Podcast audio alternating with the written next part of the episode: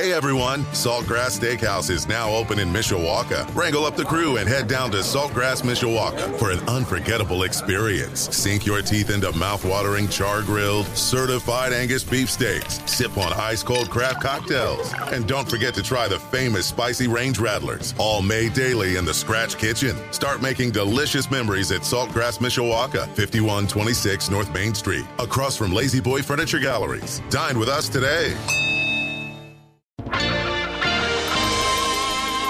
This is WSBT's Community Update on 96.1 WSBT. Good morning. I'm John Hoffman. As local hospitals fill up, health systems are now taking steps they took at the beginning of the pandemic, but for different reasons. Beacon Health Systems and Goshen Health both suspended non emergency surgeries this past week.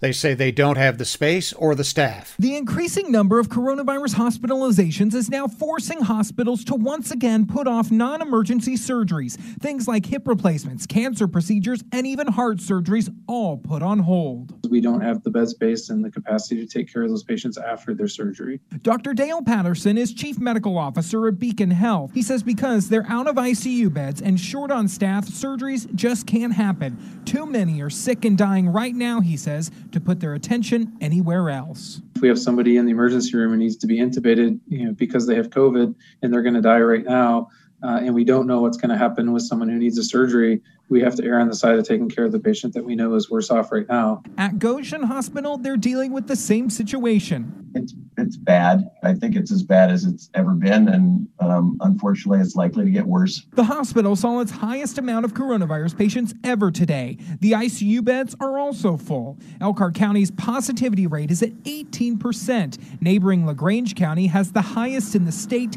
at 30%. Both those numbers lead Dr. Dan Nafziger to expect the situation to only get worse. How long would you like to delay your cancer surgery if you knew you had cancer and needed surgery? Would you be happy if that was a day, a week, a month, three months? I mean, it's it's really um, it's really a terrible situation. Back at Beacon, Dr. Patterson, who served in the Air Force and trained for these type of situations, says he never imagined it would become reality. The American healthcare system, I don't think ever expected uh, to be in the situation that we're in right now, where we're deferring and rationing surgeries um, in order to be able to take care of the acutely ill with COVID.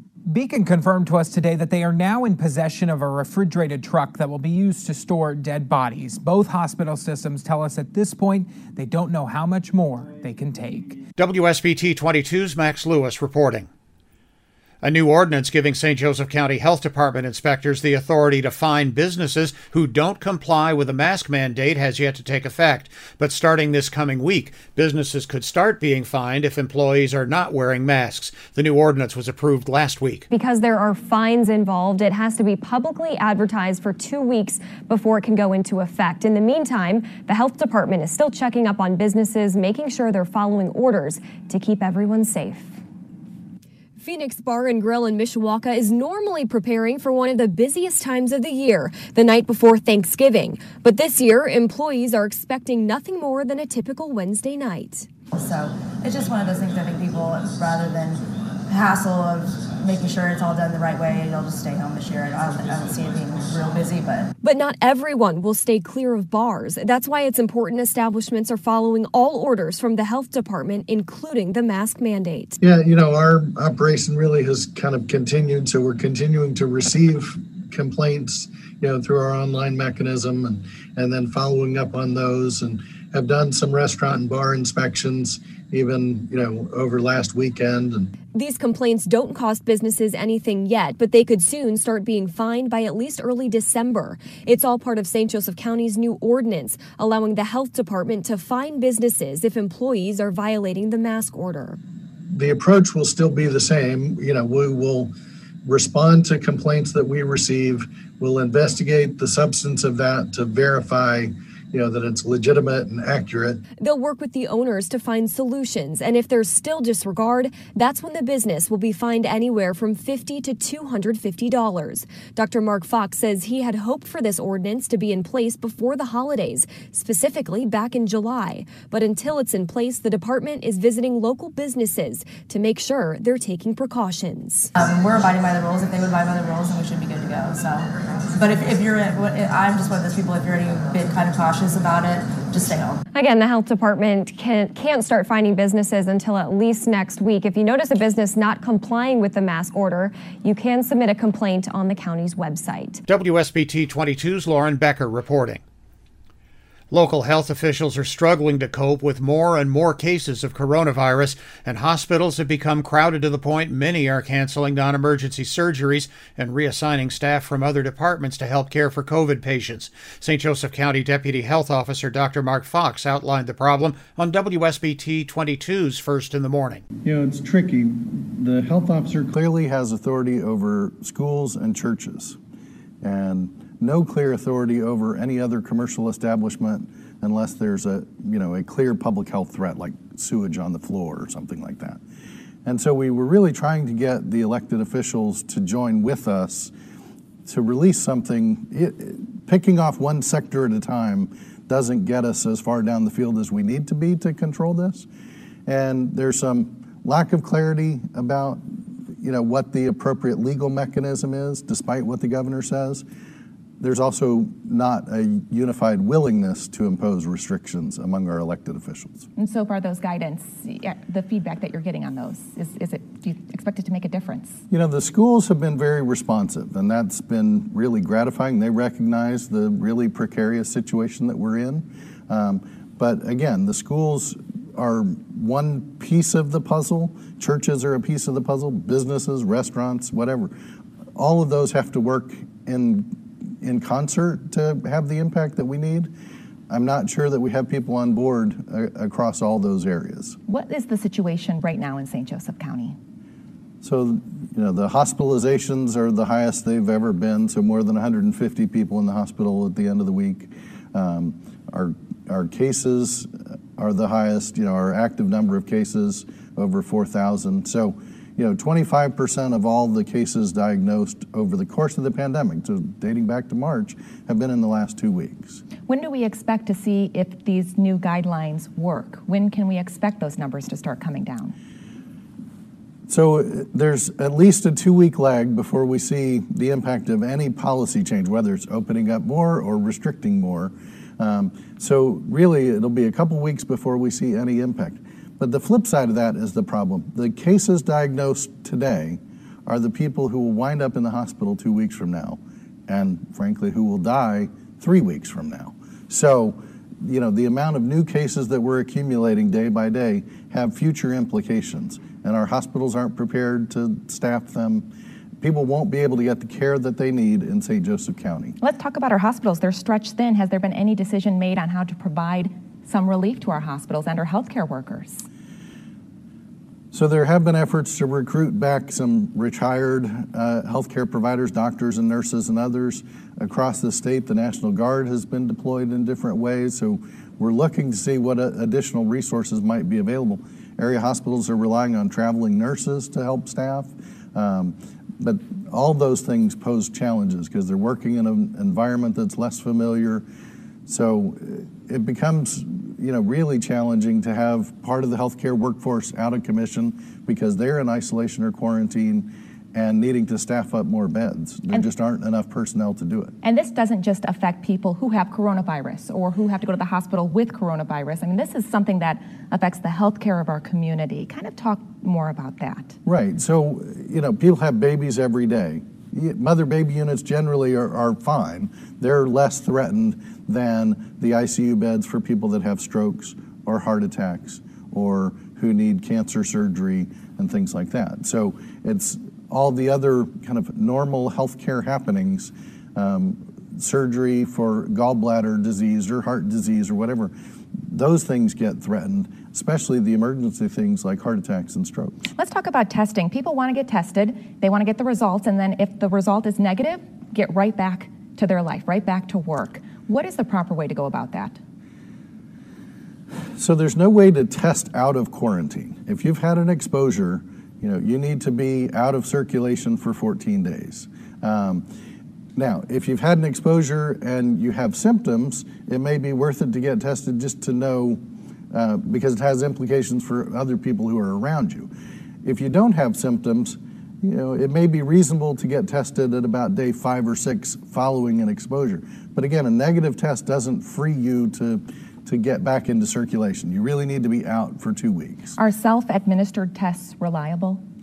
Well, it depends how aggressive you are. So we have had some reports of, of people doing self swabbing that really don't get a good enough sample and have a false negative test. So that's a problem. They need to be done under supervision and for an appropriate duration of time and an appropriately aggressive, actually. So, what is the most accurate test and when should you get it? So the the PCR test, uh, it's the looks for nucleic acid from the virus is the most reliable test. Usually it's a nasal swab or nasopharyngeal swab. If you have symptoms, it's most reliable in the first one to three days of symptoms. Um, but even for people who are asymptomatic, that is still the most reliable test. A lot of the rapid tests are only approved for people who have symptoms and usually within five days of symptom onset. I'm running out of time, but I wanted to ask you real quick. One thing I've heard quite a bit of on social media and from people in the community is that the second wave proves that masks don't work, that people who are taking precautions are still getting sick. What do you say to that? All of the evidence suggests that masks work. In, in states that have the highest penetration of mask use, they have the lowest rates of COVID infection. So I think there's clear evidence from the United States and around the world that masks work. But masks by themselves are not adequate to provide protection, and they have to be used universally. So it's masks plus distancing plus staying home if you're sick. All these things, they're layers. So I don't know if you've seen the Swiss cheese model, but if you take one piece of Swiss cheese, there are a lot of holes in it. If you begin to stack up three and four pieces of Swiss cheese and those holes cover each other up, that that's a great image for the different layers of protection that we need. It's masks plus physical distancing and everything else. So masks do work. Um, the challenge is there are people who wear the mask when they go to the grocery store, but not when they go to their neighbor's house for dinner or not when they go to their niece's birthday party. Um, and so people really need to wear a mask anytime they're with people that they don't share a house with. Dr. Mark Fox on WSBT 22 last Monday. If you're one of the thousands in St. Joseph County who've been laid off since the start of the pandemic, here's an option you may not have considered. South Bend School's adult education program thinks your best route back to the workforce could be through education. Maybe you're interested in a career in welding, or perhaps finishing high school is your goal. Or maybe you just want to improve your English. Whatever it is, this program has it, and it's free. With St. Joseph County's unemployment number still at almost 4,000 claims per week, improving your skill set could be your ticket back into the workforce. Right now, uh, I have a, an 18 year old in my class and I have a 72 year old in my class. Rachel McDonough says her students' ages and education backgrounds vary, but the central goal of attending South Bend School's adult education program remains the same. They want to better their life, they want to better their life for their children. We need to know the plan. In any other year, the free program would be teaching 350 to 400 students right now, and 600 to 700 students total by the end of the year. But with the pandemic, numbers are down. Our adult students, especially right now, are having to put earning before learning. Amanda Russell is the program manager. She says the adult program currently has students from 43 countries doing things like English language learning classes, high school equivalency classes, and trainings for national certifications. But Russell says the program is about more than just helping people in the workforce. We want to actually get them into the workforce and then we check up on them and, and see how they're doing. So if you're unemployed or simply looking for a career change, here's Russell's pitch.